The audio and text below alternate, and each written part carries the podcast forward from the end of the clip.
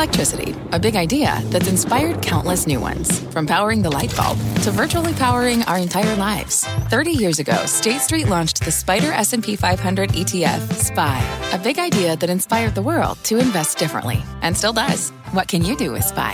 Before investing, consider the fund's investment objectives, risks, charges, and expenses. Visit ssga.com for a prospectus containing this and other information. Read it carefully before investing. SPY is subject to risks similar to those of stocks. All ETFs are subject to risk, including possible loss of principal. Alps Distributors Inc. Distributor. Here is a preview of the season premiere of American Greed The Life and Crimes of Joel Greenberg. In this episode of American Greed, from the dark swamps of Florida, one slick resident crawls into the spotlight riding the coattails of President Donald Trump. His name, Congressman Matt Gaetz. We must protect our home with unbreakable made in America strength. Strength I see every day in President Donald Trump. Gaetz is an apex predator of the Trump era but in early 2021, he's hit with an allegation that threatens to eat him alive. The investigation of possible sex trafficking currently underway into the Florida lawmaker began with an investigation into an associate of his who's pleading not guilty to trafficking, stalking, and identity fraud charges. That associate is Gaetz's friend, a local public official who was a complete unknown outside the small corner of Florida where he's built an empire of fraud and depravity.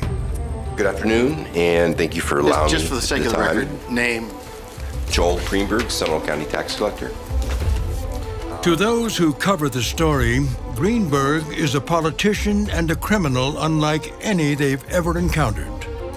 There was a boldness and an in your face disregard for the law that went on here that I certainly had never seen at, at another elected office. It's just one example after another of of different parts of ways of breaking the law that, that you didn't think were possible.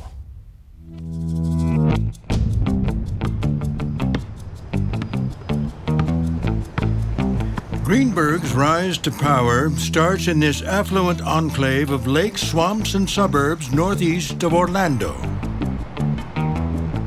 In Seminole County and across the state, Joel Greenberg's father has struck gold with a mini empire of dental clinics worth millions. It's a household name in Central Florida because there are so many of them. I passed two on the way here today. Straightening pearly whites makes Greenberg Dental a booming business. But young Joel walks a crooked path as the family's black sheep. He was brought up in a family of overachievers, and that was not Joel. By the time he's a teen, Greenberg shows up in an Orlando Sentinel article about a basketball program for wayward boys. His mother told a newspaper reporter at the Sentinel that he's my shining star who still needs more polishing.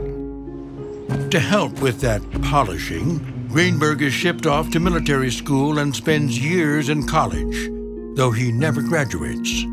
He also finds himself in legal trouble more than once.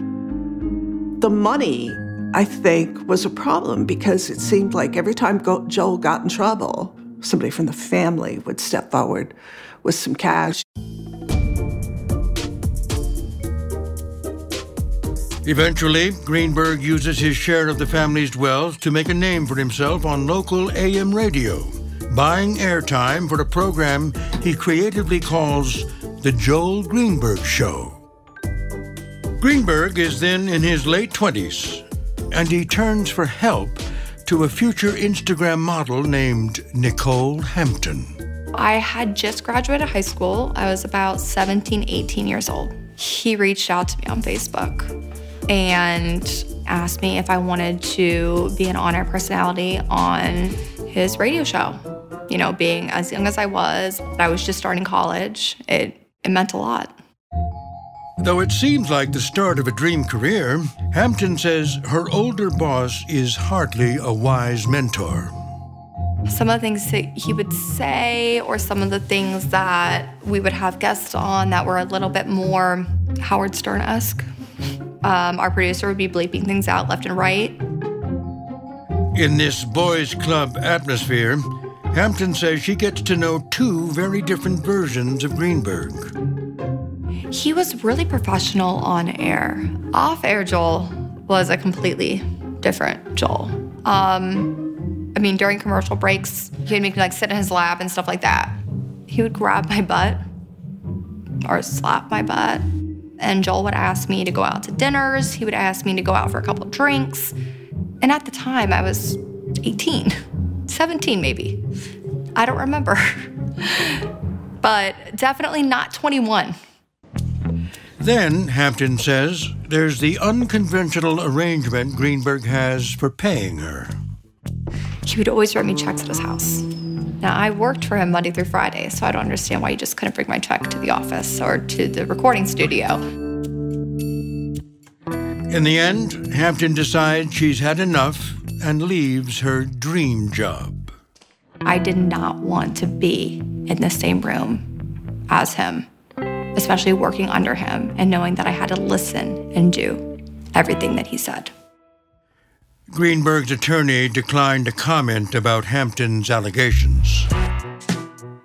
The radio show isn't Greenberg's only venture into the media world. The reputation he had was a guy that had been sort of just sort of aimless. So he pursues this other sort of different tangent of a career, becoming a tax collector.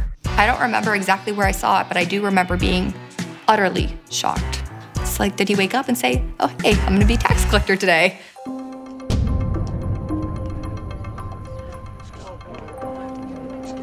For someone seemingly addicted to the spotlight, Greenberg's choice to run for Seminole County tax collector in 2016 is odd. It's typically a low profile position involving the collection of taxes and the issuance of driver's licenses, hunting licenses, and concealed carry permits. In the hierarchy of local government, I mean, the tax collector is kind of like the long snapper on the punt team. You know, he's, he's important, but he's got a limited job. If the job choice seems strange, so does Greenberg's pivot from failed shock jock to Politico. You know, the name was well known through the dental chain. Uh, Joel himself uh, was not very well known. But that will soon change in a very big way. When he enters politics, Greenberg has close to $5 million socked away. And he uses his share of the family fortune to kickstart his campaign with a $100,000 loan. Ironically, Greenberg's candidacy is based on attacking the ethics of his opponent, the county's long serving tax collector. They had a, a fella in there who was uh, pretty clearly profiting um, from from his office in, in ways that did not turn out to be illegal, but were kind of questionable, and people were tired of it.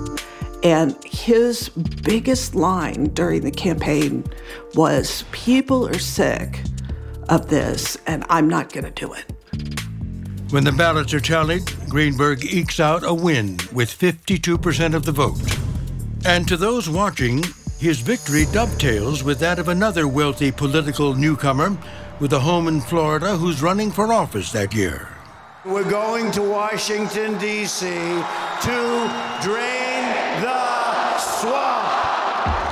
It's pretty clear from how he fashioned himself as a candidate, what he ran on, who he made himself out to be, and how he behaved after he got into office that he was a perfect encapsulation of what happens when Trumpism comes to your local government.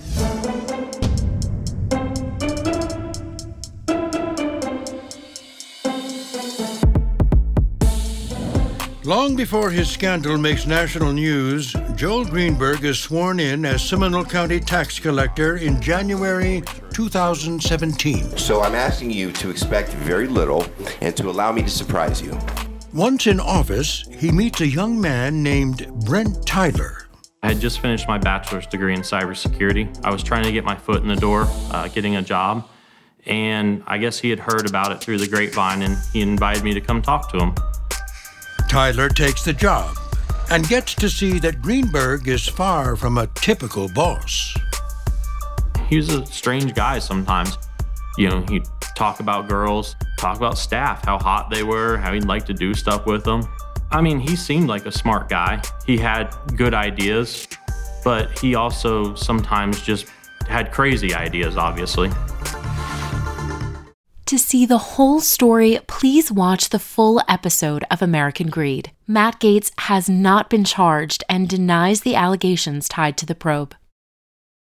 This podcast is supported by FedEx. Dear small and medium businesses, no one wants happy customers more than you do. That's why FedEx offers you picture proof of delivery, packageless and paperless returns, as well as weekend home delivery to 98% of the U.S. on Saturday and 50% on Sunday. See the FedEx service guide for delivery information. FedEx Ground service is also faster to more locations than UPS Ground. See what FedEx can do for your business. Absolutely, positively FedEx.